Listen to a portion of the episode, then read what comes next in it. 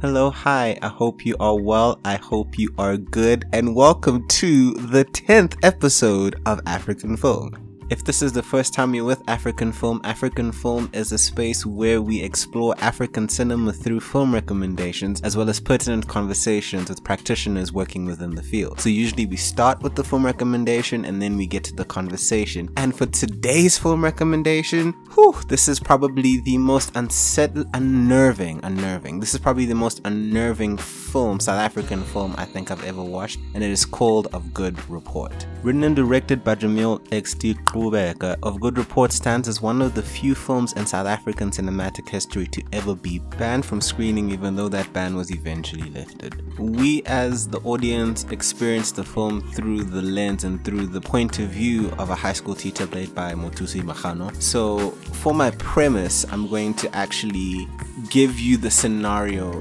that kind of leads us into the film from the high school teacher's perspective. So, imagine this you are a high school teacher who has recently transferred schools across provinces. So let's say you were based within KZN and now you are within the Eastern Cape. So today is the first day that you were within this new schooling environment in a province and town that you don't know and that you are not known. And essentially the principal now introduces you to all of the other teachers as well as introduces you to the grade of students that you're going to be teaching. And they welcome you with this lovely song. So you then get to understand a little bit about about the school. So after you've gotten through your orientation period, that night you decide to go to one of the local bars to unwind when one of the young women there starts flirting with you and you guys hit it off and decide to spend the night. The next day, as you arrive to class to teach your first lesson, right there in the middle of the classroom is that young woman you literally just spent the night with. But she's not a young woman, she's a 16 year old girl and she's in your class. And this is the situation that we're brought into, and it spirals from there.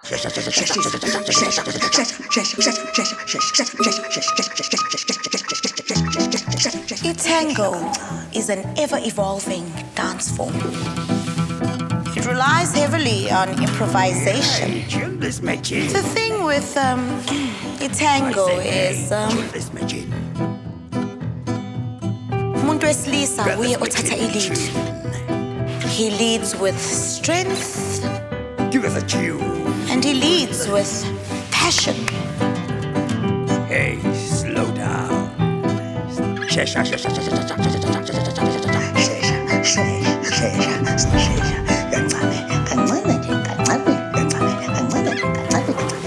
Almost Sengati. He's a hunter. Nice!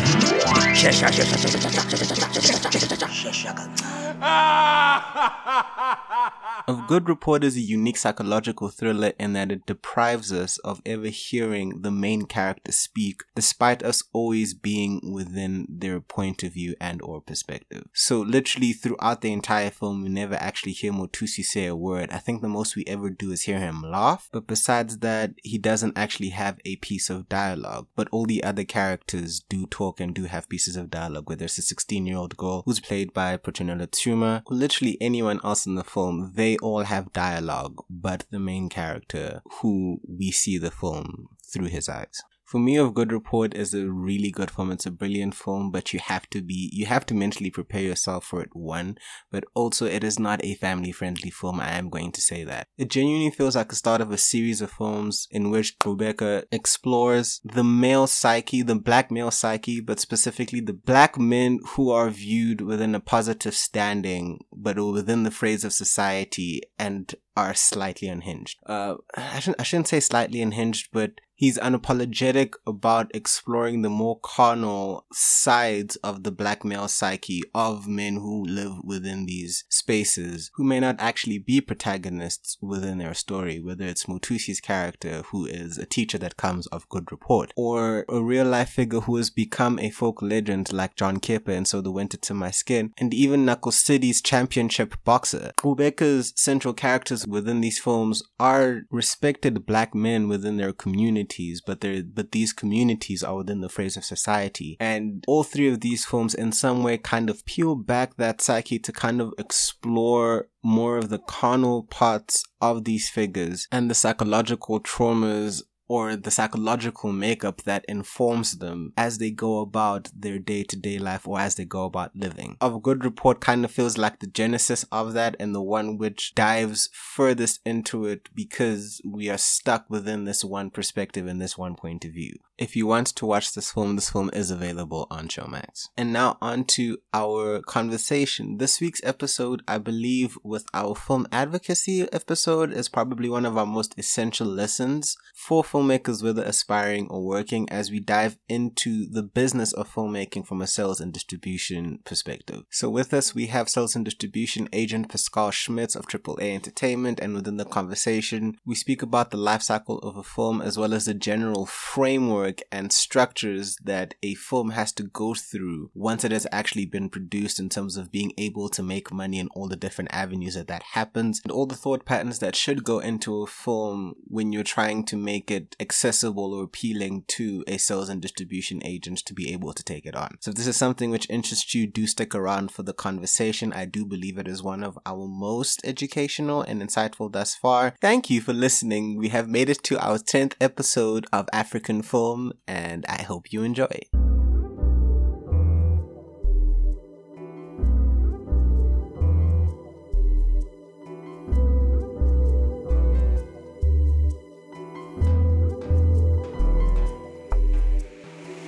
Welcome to African Film.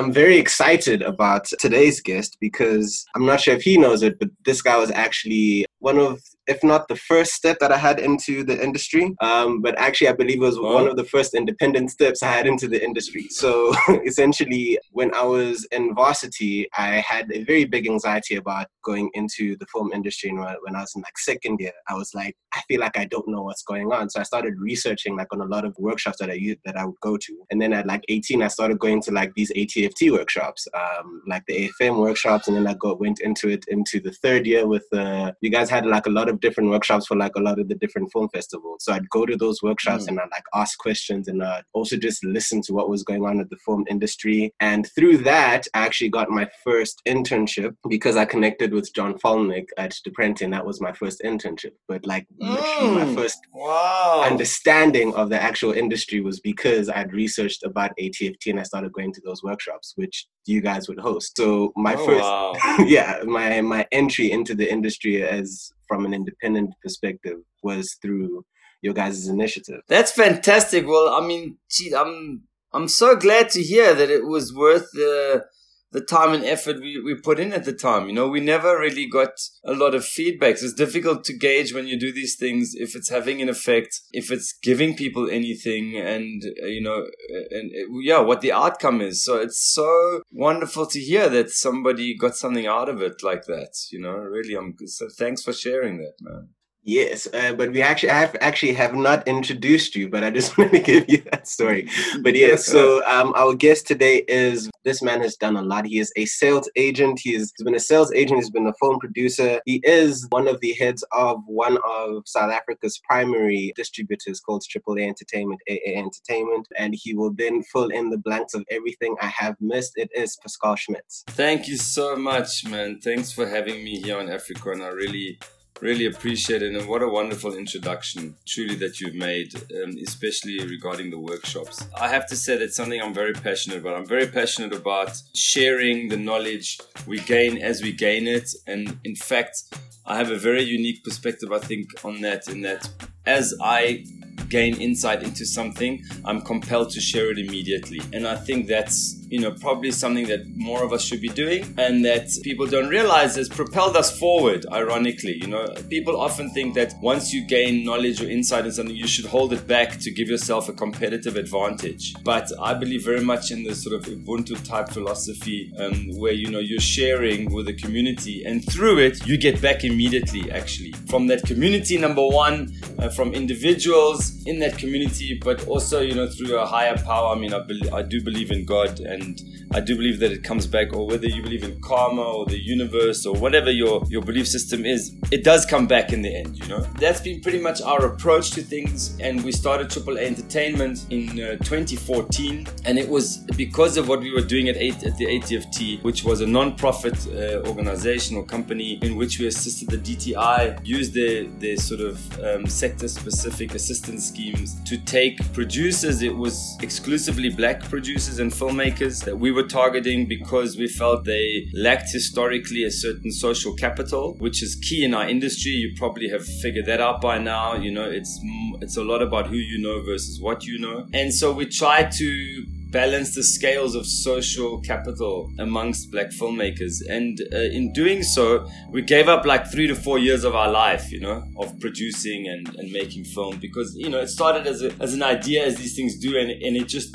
it just mushrooms and exploded into, into a full-time job really. And so we enjoyed it. It was thoroughly kind of rewarding, but at the same time, we eventually decided we got to get back into our careers again. And so by 2016, we were, we started winding things down. We'd taken a total of 100 plus companies to these markets. We'd gone to about 40 odd markets by that time and festivals. And I think that that era, you know, in the, the likes of Diprente, Gambit Films, a lot of companies that are now making Netflix originals and, and really thriving, you know, I think was a lot through the communities that we created, number one, because it's, you know, it created a bunch of people that kind of helped each other and leveraged each other's relationships, but also the the knowledge that was gained because by taking groups to these markets, we had an advantage to get more out of those markets and festivals. If you just show up at a film festival, nobody knows you, you know, you're hustling, it's hard to find connections, um, and you're usually sitting in the back of the room, you know, listening to people talk on some panel and with no access to them. But when you show up with 20 people, you know, we used to make an impact. People used to go, oh, the South Africans here. Have you seen the South Africans? You know, have you seen these guys? Because they're everywhere, you know? And South Africans are very social, obviously. You know, there is that and not you know that advantage that South Africans I think have by default in that they're very social, they're good dancers. You know what I mean? They they get a party going, and and that helps certainly create a lot of social capital because that's uh, you know a big part of these festivals and markets. But by sort of 2014, uh, we had come to the conclusion. Uh, my business partner and I, Manzek and I, had come to the conclusion that everybody was really looking for a partnership at these festivals in the shape of a sales agent or a distributor to take on their project and find markets for it, get sales projections, get pre-sales.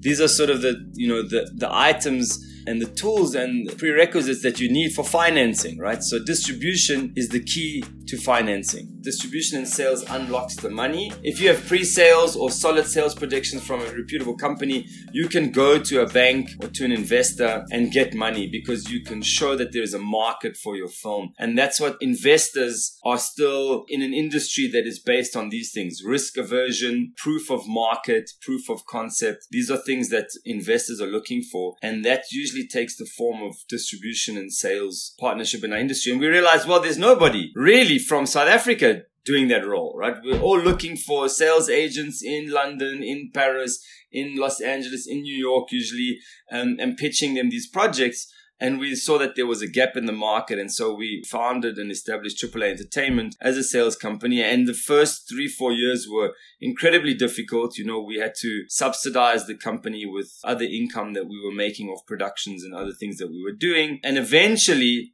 we kind of hit the critical mass as it usually is with companies. Five years is usually what it takes to break even. And anybody that starts a company should know that only after five years can you start really making profits. And that's a challenge for a lot of independent uh, filmmakers and producers, I think, or entrepreneurs in South Africa, you know, is how do you survive for five years?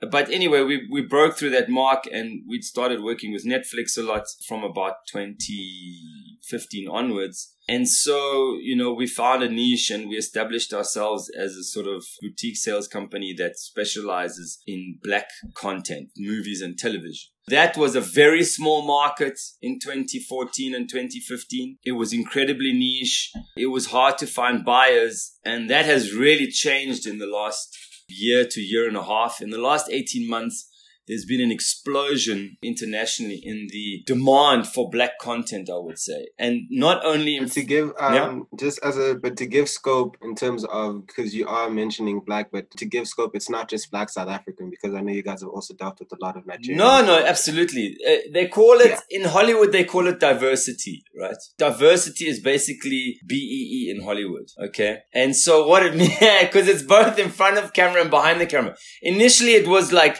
you know, get a black character in the cast. It, this is all too white. It's all white characters.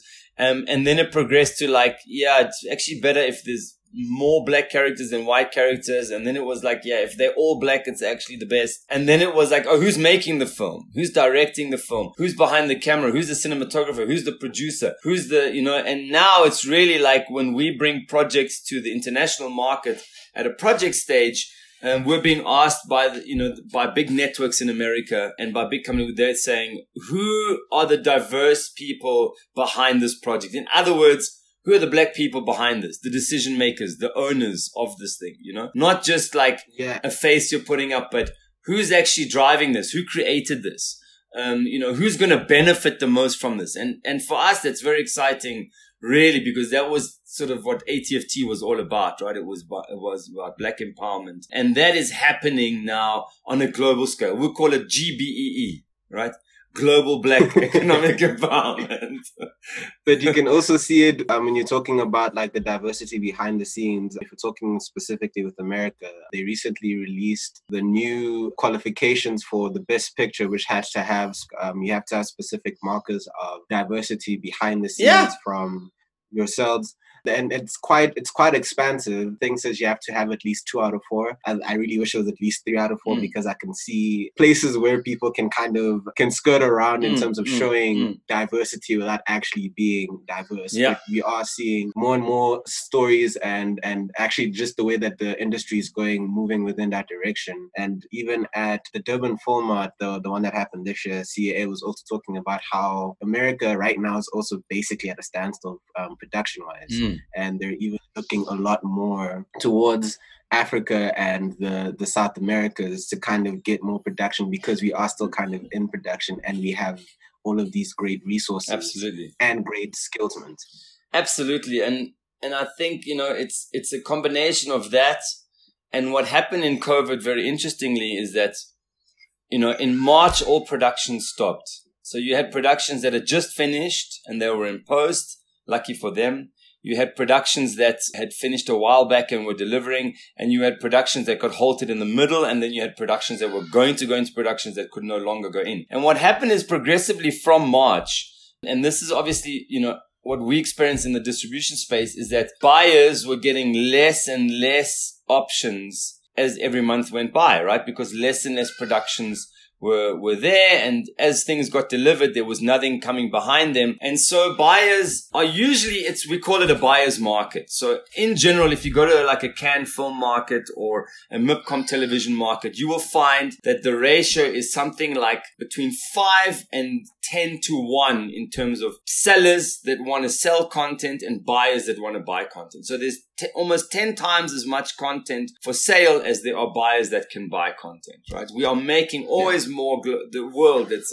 it's always making more content than there is capacity to buy. And so buyers are really in the pound seat and they can cherry pick what they want, right? And they usually pick from yeah. the top down. So big productions, made by, you know, very established showrunners or directors with big talent in it is obviously where they pick. And then with the rest of their budget, they come down the pyramid, but they'll stop at a certain level. Now, that stuff at the top kind of stopped entirely. And by April, May, there was nothing, there were no cherries left to pick. And so the buyers by force kind of started coming down the ranks and started uh, moving into buying stuff from other territories they normally wouldn't. And the great thing is that a lot of them uh, to their surprise, discovered that the content that they were buying from England, Canada, Australia, South Africa, for example, if it's English language or, or even non-English language, taking risks on some stuff that was subtitles. By the way, America three years ago wouldn't buy anything subtitled, not a thing we had on our catalog. The moment it's got a subtitle, they would just pass. And now they were taking risks on the stuff because they had no choice. And they found that their audiences were responding very well responding. to it. Yeah. So they're getting higher ratings suddenly, you know what I mean, on, on a Canadian or South African or Brazilian show than they were getting on the American shows they were normally buying. And this opened their eyes to the fact that there were more possibilities and the content is cheaper from other countries. So the market has opened up progressively, right? I think the other thing, speaking to your your point of uh, the requirements they're now putting in in terms of diversity in Hollywood. It's an interesting thing. I mean, Hollywood is still a business is a business machine, right? It's a big, big business. It's driven obviously at its core by by the money that it makes. Um, and what's happened, I think, is that they've realized that audiences really want diversity. Audiences, the majority of audiences, especially the younger you go down the ranks, like millennials and going younger, um, those that generation doesn't cannot see a white world anymore. Like it, it just it doesn't work for them, right? It's jarring, it's it's disturbing, it's kind of like it does not make sense. So they they need to see diversity in television and film. Well, but the guys um, make um, yeah the guys making the stuff have been predominantly white for decades. And so how do you change that? Because if you leave it to its own devices, it will never change. And you see the same thing in South Africa. You know, the, the, the white crews will bring on more white people because that's their social environment and there's a cultural kind of uh, divide. And so if you leave it to its own devices, it will not transform and change. So they are putting these things in place to kind of force in a change to the structures of who's making and owning and creating the content because they know in the end they need the black content because it's what audiences want. But it won't happen on its own, right? You can't have white people making black content. That also is, yeah. is a no-go scenario, right? I mean, Chinese people will never let white people make Chinese content for them, right? It's not even a question there. But somehow in the West, we've had a history of, you know, white people making black content and it's not real. I don't think it's also just the thing of all white content is foreign. It's just that uh, I, am speaking specifically for myself because I am very much a millennial Gen Z. It's it's also just, it's also just a, a, thing of kind of like um, representation. Actually, as a script writer, because I've been script writing since I was like 10, I realized that it was only within this decade when I started seeing more people that I started framing that, that I realized that I hadn't seen my type of black character on screen. Correct. And the thing is, like, in terms of like blackness, like this, because there's currently a show called Lovecraft Country, which is on HBO, which the entire cast are all book nerds, black book nerds. Um, and it's centered around horror. And the thing is, I saw myself in each one of those characters because as a kid, my parents told me that I used to read myself to sleep when I was four years old, mm. and that's what I used to do. I've been fascinated with with those types of um, with those types of characters, but you don't see those type, you wouldn't see those types of characters. So it's also got to do with just kind of seeing yourself, so it resonates more with you. Mm-hmm. That type of diversity in terms of just feeling like you know these characters, or these characters have a connection with you, which is something which has been missing within stories. Like they've been brilliant stories, but sometimes in terms of that connection, where instead of just watching it and saying, "Oh, this is magnificent," watching it and then feeling yourself in those specific roles because by and large, if we're even looking at American stuff, we've been seeing pre 2010s, the, the roles were very much either thug roles or there, there, there were specific archetypes. Absolutely. And even within South African film, there were specific archetypes in which there is still the stigma that South African black films are struggle films. Movies like Happiness is a four letter word kind of gave I think that representation of not of seeing us in specific different spaces where like for example the middle class could see characters that they knew and resonated with yeah. as opposed to just seeing that in white characters but then not being able to feel like you're represented within that way absolutely and I, and I think I would summarize it in, you know, if you look at happiness and what you're speaking, I would summarize it in saying seeing aspirational characters, right? Seeing characters that are black, that are aspirational, that you can aspire to be, that are, you know, successful in, in, in various facets, but like you say, are no longer stereotypes like they're the hood, hood drug dealer, you know what I mean? Or, or whatever it used to be cast. And that's clearly like a white creator worldview that creates those characters. Because, you know, if you go in America and you look from a purely white sort of suburban perspective, a black person is a, is a dangerous person that could be criminal. That's kind of like the, you know, the category because you're not living next to anybody that's black or, or, engaging with anybody in the middle class. But I think, I think what you're explaining on the, on the flip side of that coin as well is I think that young people that are white have seen themselves on the screen represented for a long time. And I think they're more interested in understanding everybody else right now because they clearly can see that there is, you know, a social issue along the lines of racial divide. If you look at like the Black Lives Matter movement, etc., and there's a, there's a desire to understand who the other people in the society are and how they tick and how to kind of cross that divide. And so they're just as interested in watching black characters in television and film right now, even though it's not about seeing themselves, right? It's the flip of that. It's about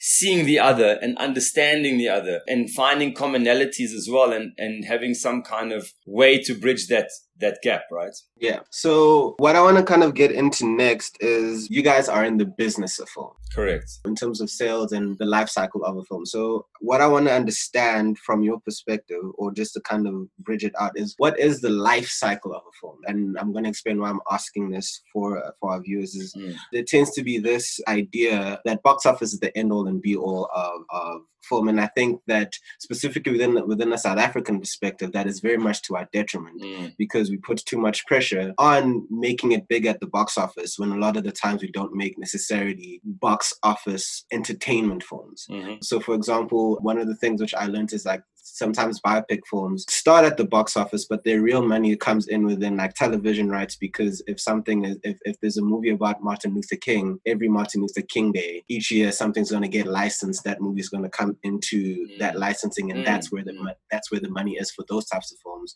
Whereas like big blockbusters like Black Panther will then have a good deal of their run at box office, but still live within television and streaming. Right now, we have so many platforms. So, from a sales perspective, what is the life cycle of a film? Okay, so it's it's a complex it's a complex thing to unpack, but Basically, I would say that you need to look at it like a pyramid again. At the top of the pyramid are the six studios, and that would be your Universal, Paramount, Disney, Fox, Sony, and the one that I'm missing. And and so the six studios are in a league of their own. Okay, just to understand within distribution and sales. So the six studios operate on a different kind of paradigm than everybody else does.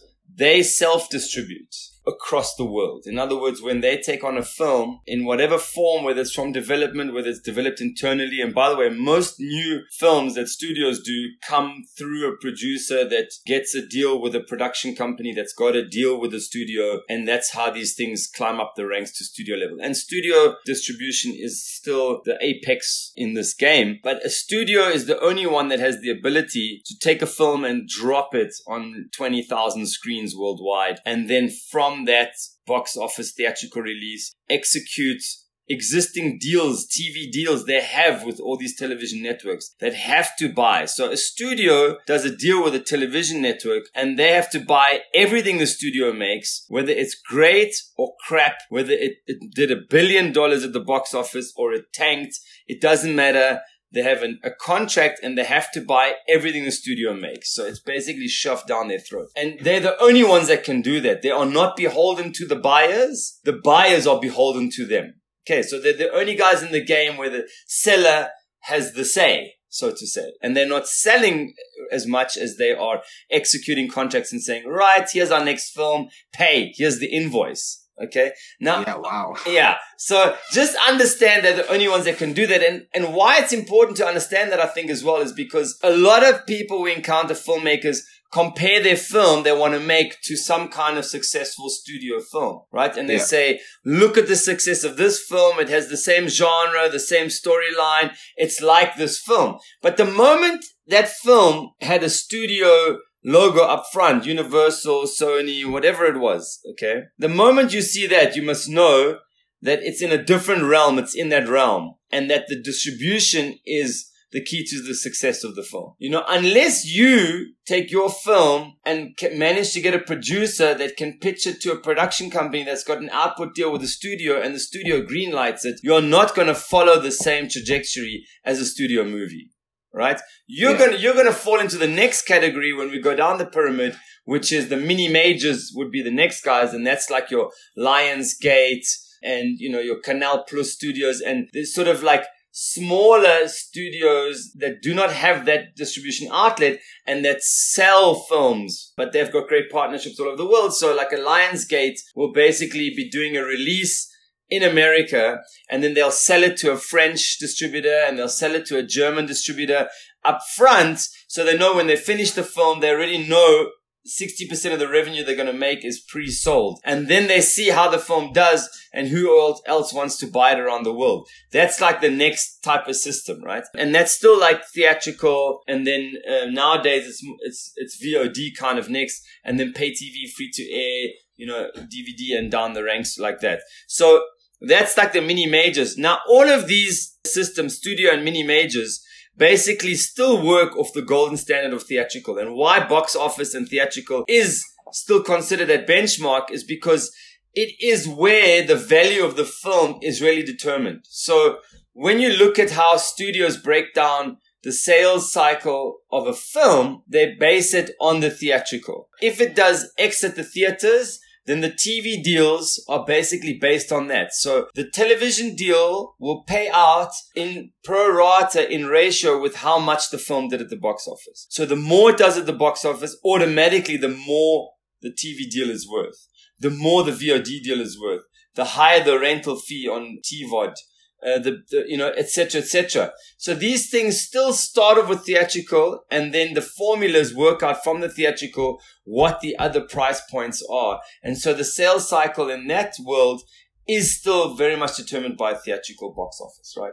Now, if you come further down from the mini majors, you're moving into the sales company arena, and you have the major sales company that are bankable. There's about 10 to 15 of them. Companies like Mr. Smith, they're usually based out of London or Los Angeles, but there's a bunch of uh, companies that are bankable. In other words, when they give you sales projections, you can go to a bank and a bank will actually fund against those projections because they are guaranteed to be accurate within 80, 70, 80%. And then you have smaller sales company whose sales projections are not bankable. And we definitely fall into that category where you're basically taking a chance on risk, but they have experience in sales and they take a film out and it's very, again, relationship based. So usually with us, if we have sold a film before to a buyer and we're coming with that director's next film, then we might be able to get a pre-sale out of that buyer. So it's usually based on track record. So they will then actually give us a contract up front and say, when the film is finished, we will pay X for it. And we can finance a film with that pre-sale. If it's the, f- the filmmaker's first time, I can tell you now the chances of getting a pre-sale are like 0.01%. Okay. So usually you're going on pure projections at that point and you're selling once the film is in post production. You can start showing people something. That's when the sales cycle starts. So with studios, the sales are done upfront. When the film goes into pre-production, they already know everything. The P&A budget, where it's going, how many screens it's releasing on, who's buying it. It's all done upfront. The entire thing is already plotted out. With the mini majors, you know, 60% of it is plotted up front, 40% once it comes out, depending on success. And then, this, you know, the sales companies, as you go down the pyramid, there's less and less upfront and more and more it's on risk. So in our, in our sort of arena as a, as a young sales company out of Africa, you know, it's like only once the film is made will we start knowing what people are going to really pay for it, right? And we can estimate, yeah. and our estimations are always based on success previously of the genre, you know, of the cast, of the director, whatever. But essentially it's, it's pure estimations of what we think this film could make. Let's just say most South Africans are going to fall into the, the last category, right? So if you're making a film, you've got a sales agent on board, they can estimate what you're going to make with that film. You need to basically analyze and say, who is the market? So who is the audience for the film, right? And then who is the market for the film? Which is a different thing because you can have a film that gets 5 million views on YouTube, but that's not money. That's just views, right? So you can get a lot of free views unless you've got advertisers that are paying to, to get those views. There's no revenue in that. So we look at where is the money for the film? What is the market? Who's going to pay for the film? Both like the audience and the buyers in the market. And then you got to really do the work up front. And this is the most important part of working with a sales agent or with a distributor, but it's the producer's job to find out who is the market for my movie? Who is the end market that is going to consume this film, that is going to be excited to get it and is going to pay for it. Whether they pay for it by downloading it from iTunes or Google Play Store, you know, digitally, whether they're buying a DVD, whether they are subscribing to some kind of pay TV or SVOD service like Netflix, Showmax, you know, iFlix, whatever it is, or whether they're going to watch it in a free environment and advertisers are going to pay to be there when that audience watches it. You know, you got to follow, basically follow the money. I'm sure you've heard the, the, the, the saying, follow the money, right? So follow yeah. the money. Where's the money going to be? And then reverse engineer it from there. And that's where you'll work out your sales cycle. And as you say, you'll then find out whether your film needs to go to cinema. Is it a requirement that it goes to cinema? And is it viable that it goes to cinema? You know what I mean? So not every film, like you say, can find a life in cinema because cinema is pure entertainment. Okay. Like something to be very clear about. People do not go to the cinema to learn something. Nobody says on Friday night, I really want to learn something. Let me go to the cinema. No, if you want to learn something, yeah. you will go join a webinar or go to an online university. When you go to the cinema, you want to get entertained. You want to see some director's latest work. You want to take a girl on a date. You want to take your family out for a family night out, you know? What is the reason people go to cinemas? They fall into these categories. And depending on the category they fall into, there are certain films they want to watch. It's date night. They want to watch a rom-com, you know, or a romantic drama. You know, it's, it's yeah. a family night outing. They want to watch a family film. It's single guys want to go out and have fun. They're probably going to want to watch Marvel, DC, you know what I mean? Or Christopher Nolan's latest film. You know, that's it if you, you know what I mean? If you can't fall into any of those categories and you've got a film that's a heavy message and everybody dies at the end, it's probably not going to work on a wide scale in cinema. And then you need to come to terms with that and say, okay, where is it going to work? Where is my market? Where is my audience for this film that's going to pay for it? and then work backwards from there, right? And so usually we're going for cinema. After cinema, we're going for VOD or television. Those have become like the same thing now, whether we're selling to Mnet or to Netflix, that's the same category in, in our world at this point in time. And then we're selling to free to air. You know what I mean? And then we're putting it onto Amazon Prime and a whole bunch of AVOD services where there's revenue share, right? But we need to do sales where people will pay and license the film. And we need to then do revenue share where it goes onto platforms and it might find a big audience success somewhere on Amazon Prime, um, and there's revenue derived out of that. Uh, but if we can't foresee enough of that revenue up front that it makes it worth our while to sell it, because the you know we live off the commission, um, then we're not going to engage with with that film, right? Um, and if we yeah. see potential, but it needs the film needs to really change in some way to be more accessible to a larger audience, be more commercial in a sense, and the filmmakers are not willing to do that and they have a very strong kind of sense of, you know, the artistic value of the film, then they're going to go on risk. Like with any art, you're going to have to paint the painting and then put it up and see if anybody buys it. But if you want somebody to come up front and help you finance the film, you need to have a commercial proposition. Like you said, the business. We need to see the business. We are interested in the business, right? We, we make money when the film makes money. We don't make money during production. We don't make money getting a budget for a film. That's not the game we're in. We're in the game of when the film is finished and it sells, we make money. If it doesn't, we don't. And we spend a lot of time for nothing. So, so you know, after five years, you can imagine that we just, we made enough experience to kind of know when we're going to waste our time and not get our time back in revenue and when we can make money and it's worth investing our time. This season's interviews were primarily recorded remotely via Zoom during September and October 2020. The African Film Podcast is produced by Enraptured Odyssey, a media company based in Alberton, South Africa. To find out more on African film and Enraptured Odyssey, you can go to their website, enraptured.africa, and you can also follow their social pages at AfriQuan Film, that's A F R I Q U A N, film, on social media sites for more fun film facts.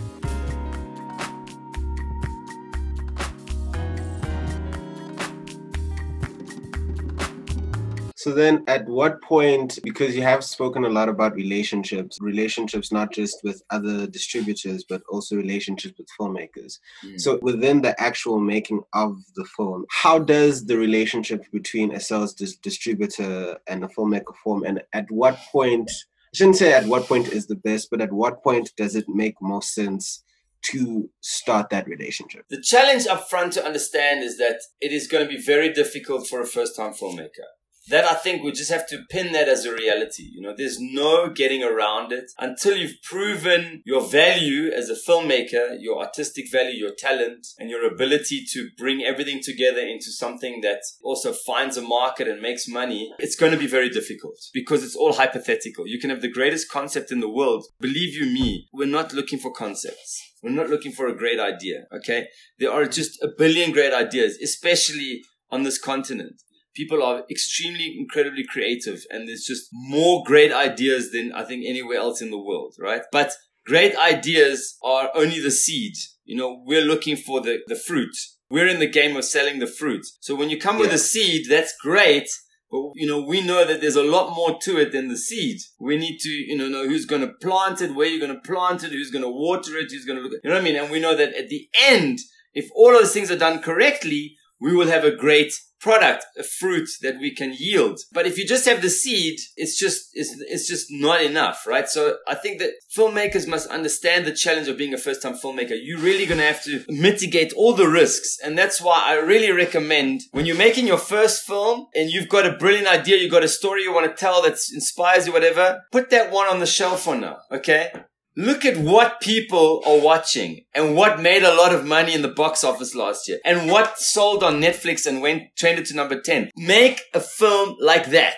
You know, it's just like, it's just like opening a fast food restaurant or anything. You might have a great idea about this crazy, new, exciting type of food. But if you want to start in the, in the business, open a KFC, you know, or a chicken licken because it's going to work and it's going to make money. And then you can finance your amazing, creative, new type of fast food. But if you're going to start out with something new, USP, you know, unique selling point, people always tell us it's got this USP. But if you're going to do something new that's never been done before, chances are you're not going to get signed up with the sales agent. You know, we, we want to we want to sign things that work and that have a track record and that we know for sure are to make money. To add to that, or something which I trying to remember where I heard it from, but there was a uh, there was once a discussion in terms of pop films against like indie art house films, and where it is that each of these things kind of lie within the spectrum. There was a conversation in terms of the fact that all of them have their place, even though a lot of people may find films like let's say Transformers really empty in terms of content. A Transformers is what makes is what actually pays the ground for about three to four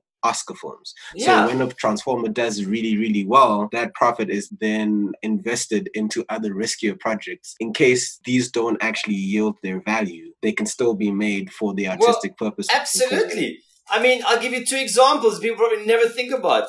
Uh, Schindler's List was the first film that Steven Spielberg made that was his own film that he wanted to make. That was Steven Spielberg's first own movie. Everything else he made before was brought to him by the studio or by other producers and it was not his movie and he directed it because it was going to be commercial success. Martin Scorsese, Hugo was the first film Martin Scorsese made. That was his movie he wanted to make. Okay. I did not know that. Yeah. So, you know, go and do the research. So, and they, all these direct, big Hollywood directors will tell you, they'll say, make five for them and then one for yourself right? You have to first establish a track record and make films that, that have a market because you're swimming against the grain. If we're in sales and we're looking for rom-coms and action, right? And by the way, that's exactly what we're looking for right now. Rom-coms and entertaining action. Action comedy or straight up action, but every seven minutes something must explode or someone gets hit in the face, right? It's action. Every seven minutes is that, Yeah. is that is that an exact? Um, that's the formula. Every seven, page one and then every seven pages. Something must blow up. You know, that's what we're looking for. And if we're looking for that and you come with a very, you know, intense tragedy about a woman that loses all her children and, and whatever it is, uh, and it's got a very deep message, that's great, but it's not what we're looking for. And so you're swimming against the stream and we will put your, you know, your email and your project to the back of the list. And when somebody comes with a rom-com or an action film, they will go to the top of the list. That's just the reality, right? Um, Yeah. and so, and, but once you've made a rom-com and, and, and we've sold it and it's been successful. Um, and we follow up with another one. And then you come and say, listen, here's the film I really want to make. Then you've, you've got, you've already got our attention.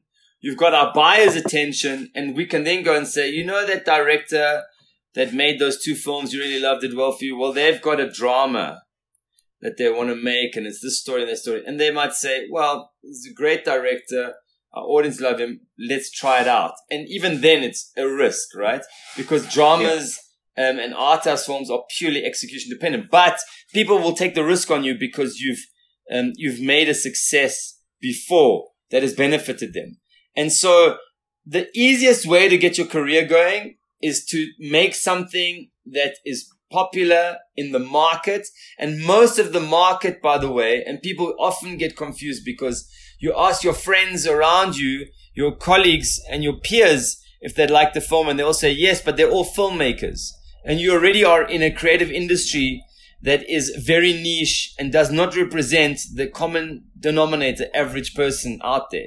The average person yeah. is a bank teller, a plumber, electrician, a call center operator. That's the average person out there, a doctor. And what do they want to watch? You know? And the, and these Funny, films, whether you like them or not, they make a billion dollars because more people go and watch them. One of the things, one of the tips which I was told in terms of when I'm writing a story is to pitch it to someone who has no idea about what film is and to see if they understand the story. And Correct. if they're part of the target market and they understand the story, then you're on the right track. If they don't Correct. understand the story, then you then kind of need to re- readjust or if it's something which you're making specifically for that audience it's very important. So for example when i'm doing um, when i'm when i want to do like a mzansi magic production i usually go to like my dad or someone else who doesn't who isn't necessarily a film lover but and really enjoy stories and then i kind of just riff with them to kind of see what they enjoy what they click with what they don't click with and then i use that information to then inform the characters yeah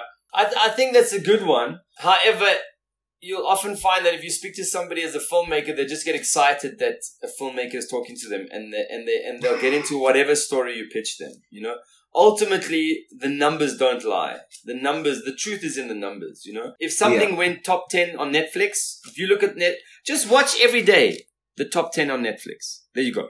If you if you log in once a day and look what the top, because Netflix never used to give that data out, right? And I think it's incredibly useful right now for filmmakers to have that tool is to go into Netflix and look at the top 10. And whatever's top 10 there is there because most people are watching it. It's based on purely numbers, volume. You know, th- what you're talking about is, is qualitative research, talking to an individual, but you need to combine that with quantitative research, which is looking yeah. at a large number of people. And Netflix now offers that opportunity. So you can look at Box Office Mojo, what is making money at the box office, and you can look at Netflix top 10, what is trending and getting viewed mostly in the pay television SVOD world, right?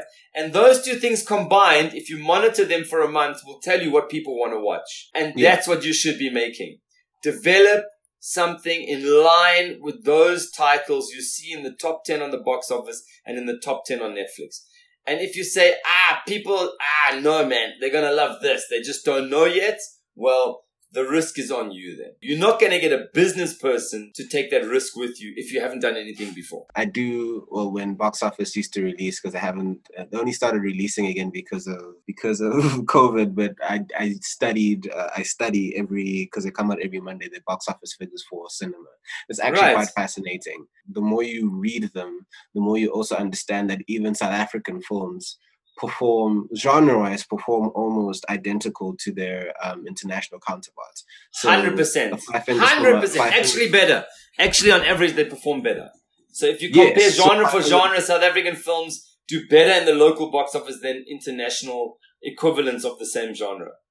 Yes, um, and that's that's something which I've always found extremely fascinating, and which is why sometimes I kind of get very um, irritated when I see the discourse that we do have around African film because we compare films of a specific like, we compare apples to oranges or apples to mangoes. Thank you. And because within the case studies, I spoke about this yesterday with Showmax. Five Fingers for Marseille grossed I think 1.7 million at the box office, but if you look at a film like True Grit, which was an Oscar film, an Oscar-winning Western film, that grossed 1.5 million at the box office. Thank you. Thank you. You nailed it. you exactly look at that. some you look at something like Kalushi. Kalushi, I I, was gonna say remember that. I was gonna mention Kalushi was the best-selling biopic at the local box office that year. well done. And Figures came out in the same year, but it was being compared to Black Panther, which was not only an action film, but it was an action family first black Comic book based. It's based on a character that was written uh, 40 years ago and built an audience over four decades. Eh? Yeah. So so a lot of the a lot of the discourse, which is also why I wanted to part of what I wanted to have within this um this podcast is to really kind of explore not just to kind of see what the problems are, but to kind of hopefully start to, to get a better understanding of how to look at our industry going forth and understanding. But before we, because I can see we only have about ten minutes left of the. But I think there's there's one very important point on what you said. When you look at Kalushi, which I think is three point something million at the box office, and you look at Five Fingers, one point seven million, they did better than their counterparts. But you can't then make those films for a budget of thirty million rand. You have to be realistic and say, if that's what they're making and they're performing well, but that's what our market is worth, then you have to make sure your budget is realistic in line that you can make profits based on those box office numbers. And remember, you take home about 35% to 40% of whatever the box office number is. So if you see 3 million there, you must know the producers got 1 million. So it's it's it's it's you're saying it's forty percent. It's 30 to 40 depending on, you know, uh, the, the deals and the, the, the box office number itself. The higher it goes because the P&A has to come off. And the P&A is usually a fixed number and that's between 500,000 and 1.5 million is just the print and advertising. So that has to come off the top and then the cinemas take 40% and then you're left with, uh, with the balance minus the P&A. So on average, let's say a third goes back to the producers. Roughly. And then, to my understanding, every then there are milestones in which, um, if you reach a specific milestone, you get more percentages. Like if it gets to like five million, and Correct. to Exactly. The higher it is, the more they'll be taking home, basically. So now, African Film, for those of you who don't know, did start off as a movie club, online film club. We do want to keep that specific element of that within this specific podcast. So I want to know from you, what is your current favorite African film and why? I think I think I would say "Sew the Winter to My Skin" is the current African film that just did the most for me personally as an audience member, and that I enjoyed the most, and that was uh, you know an experiential pleasure to watch, uh, and it was like a ride. So I enjoyed that film extremely, but I know it's a very tough sell. It's not a film that's going to make a lot of money. As a sales agent, I, I, w- I would say, whoa. Uh, but but as an audience member, As Pascal. that- as yeah, Pascal. Pa- as Pascal, that's my favorite film. I would say. That um, if you haven't watched that film, please do go out and watch that film. The first time I watched it was actually in preparation for African film because it was the first movie we did for African film. It's very hard for to get me to react when I'm watching something by myself, and I was jumping up and down like almost every like the the, the way it's directed. And what I love about it is that it is not it's not a silent film, but it's pretty much a silent film. But with There's no dialogue. There's no dialogue critical to the film. There's actually no dialogue that is critical to the plot or the film itself. It's all background dialogue, but mostly there is no dialogue at all. and the action that happens within it still sells it and you feel like you're in this spaghetti western mixed with storytelling and understanding a little bit of african history so Sew the Winter to My Skin is a brilliant film which you should Absolutely, it's a, it's it's a, it's an ama- it's an amazing piece, and I, I, I it's still for me, it's my favorite film by Jahmil, and I think it just showed like the insanely raw talent that he has as a director. You know, is in that film because it's a cinematic masterpiece. It's it's a cinematic film. It is. It's just it's cinematic uh, roller coaster ride. Unbelievable.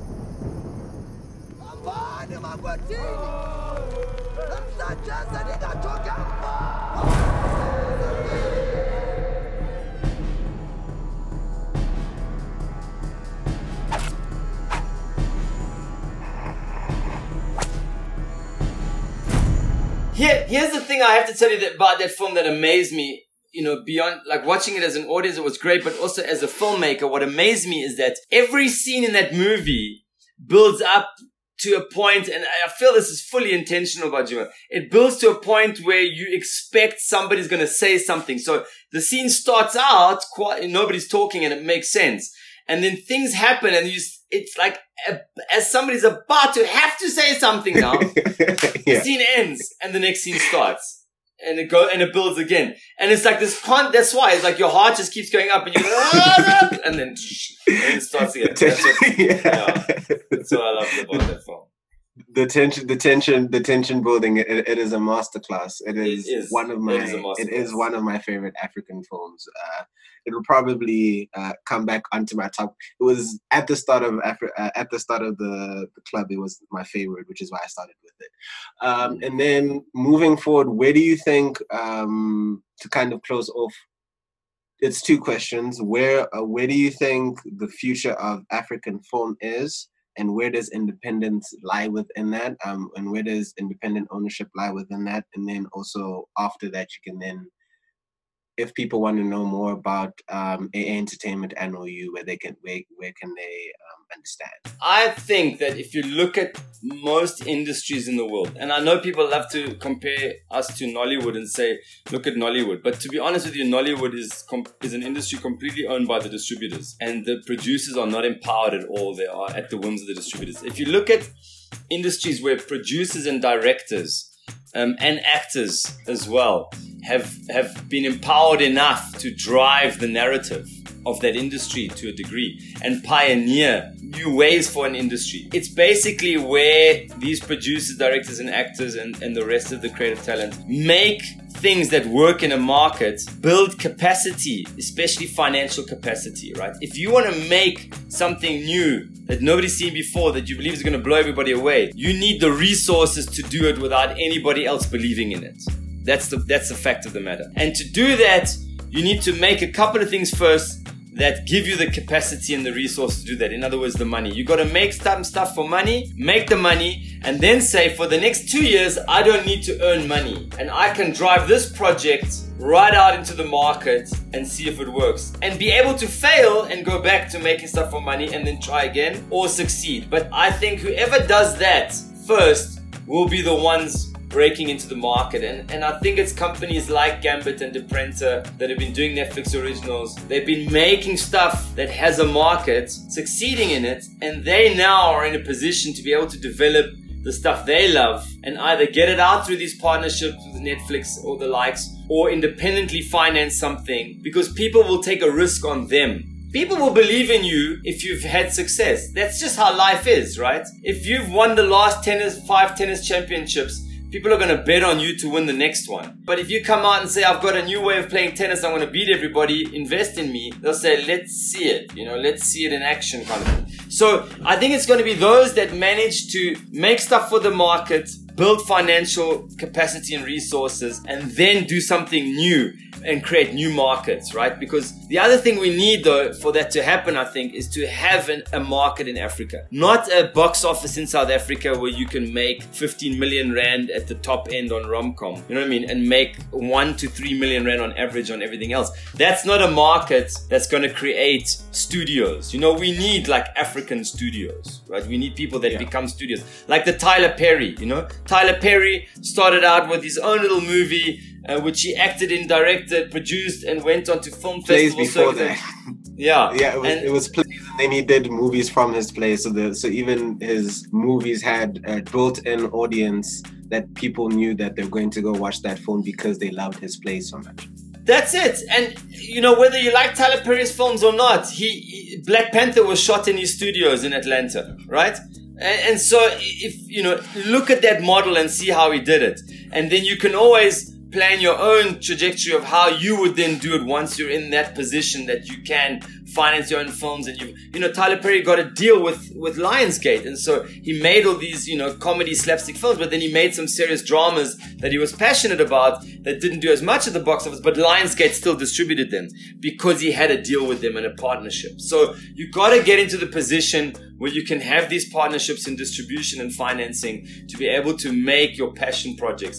But don't start with your passion project. You're just going to get very frustrated. You're going to make it on a very small scale, and then it's got an even lesser chance of yielding the success that you want. And lastly, to get in touch with us, our website is www.aaa-entertain.com and my email is pascal at the same thing aaa-entertain.com You know, you can go online, look at the type of films on our website that we represent and sell. If your film looks like one of them, more chance that we're gonna come on board of your project. If your film looks nothing like what's on our website, then unlikely that we will come on board. That's the reality, you know. But once we're working with producers and we've sold their film successfully, then we are with them for life. You know, Our, we try to have partnerships for life with the with the producers and the filmmakers that we work with because you know once you know somebody and you're familiar, you want to carry on working with them. So it's all about creating that relationship, but come with a,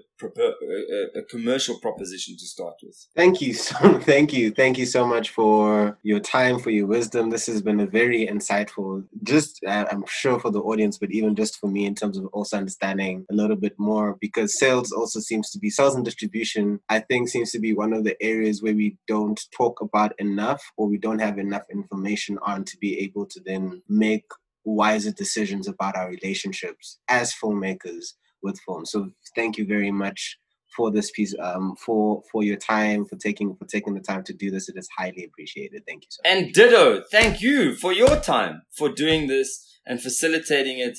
Um, you know, and enabling the information to get out there because it's difficult for us, you know, to to speak to enough people. But thank you for making a platform that we can share this and that people can um, hopefully take away some of uh, the understanding and the knowledge from this, and for setting it up and making the effort. Really, thank you very much, man.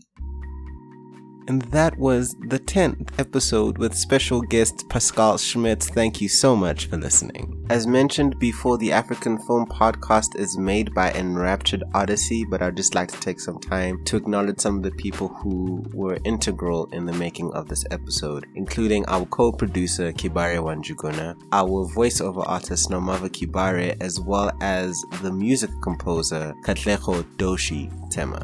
We'd also like to acknowledge our sponsors who made this episode possible the Broadcast Showcase and the NFVF. If you are an aspiring filmmaker or are within the industry, I do urge you to check out the NFVF's newsletters and follow them on their social pages to get more information surrounding what is happening within the South African film and television industry. And finally, if you'd like to know more about the AfriQuan Film podcast, you can check us both out on our social media platforms, which is at AfriQuan Film Film, which is A F R I Q U A N Film, both on Instagram, Facebook, and Twitter. You can also check out the website, which has the full episode notes from each of the episodes, which includes what the film recommendations were, the credit list, and all that important information, including the our transcripts for these episodes. So if you go to enraptured.africa and then go to the AfriQuan film section, you'll be able to find all that additional information, which may not be in the information on whatever streaming platform you're listening to.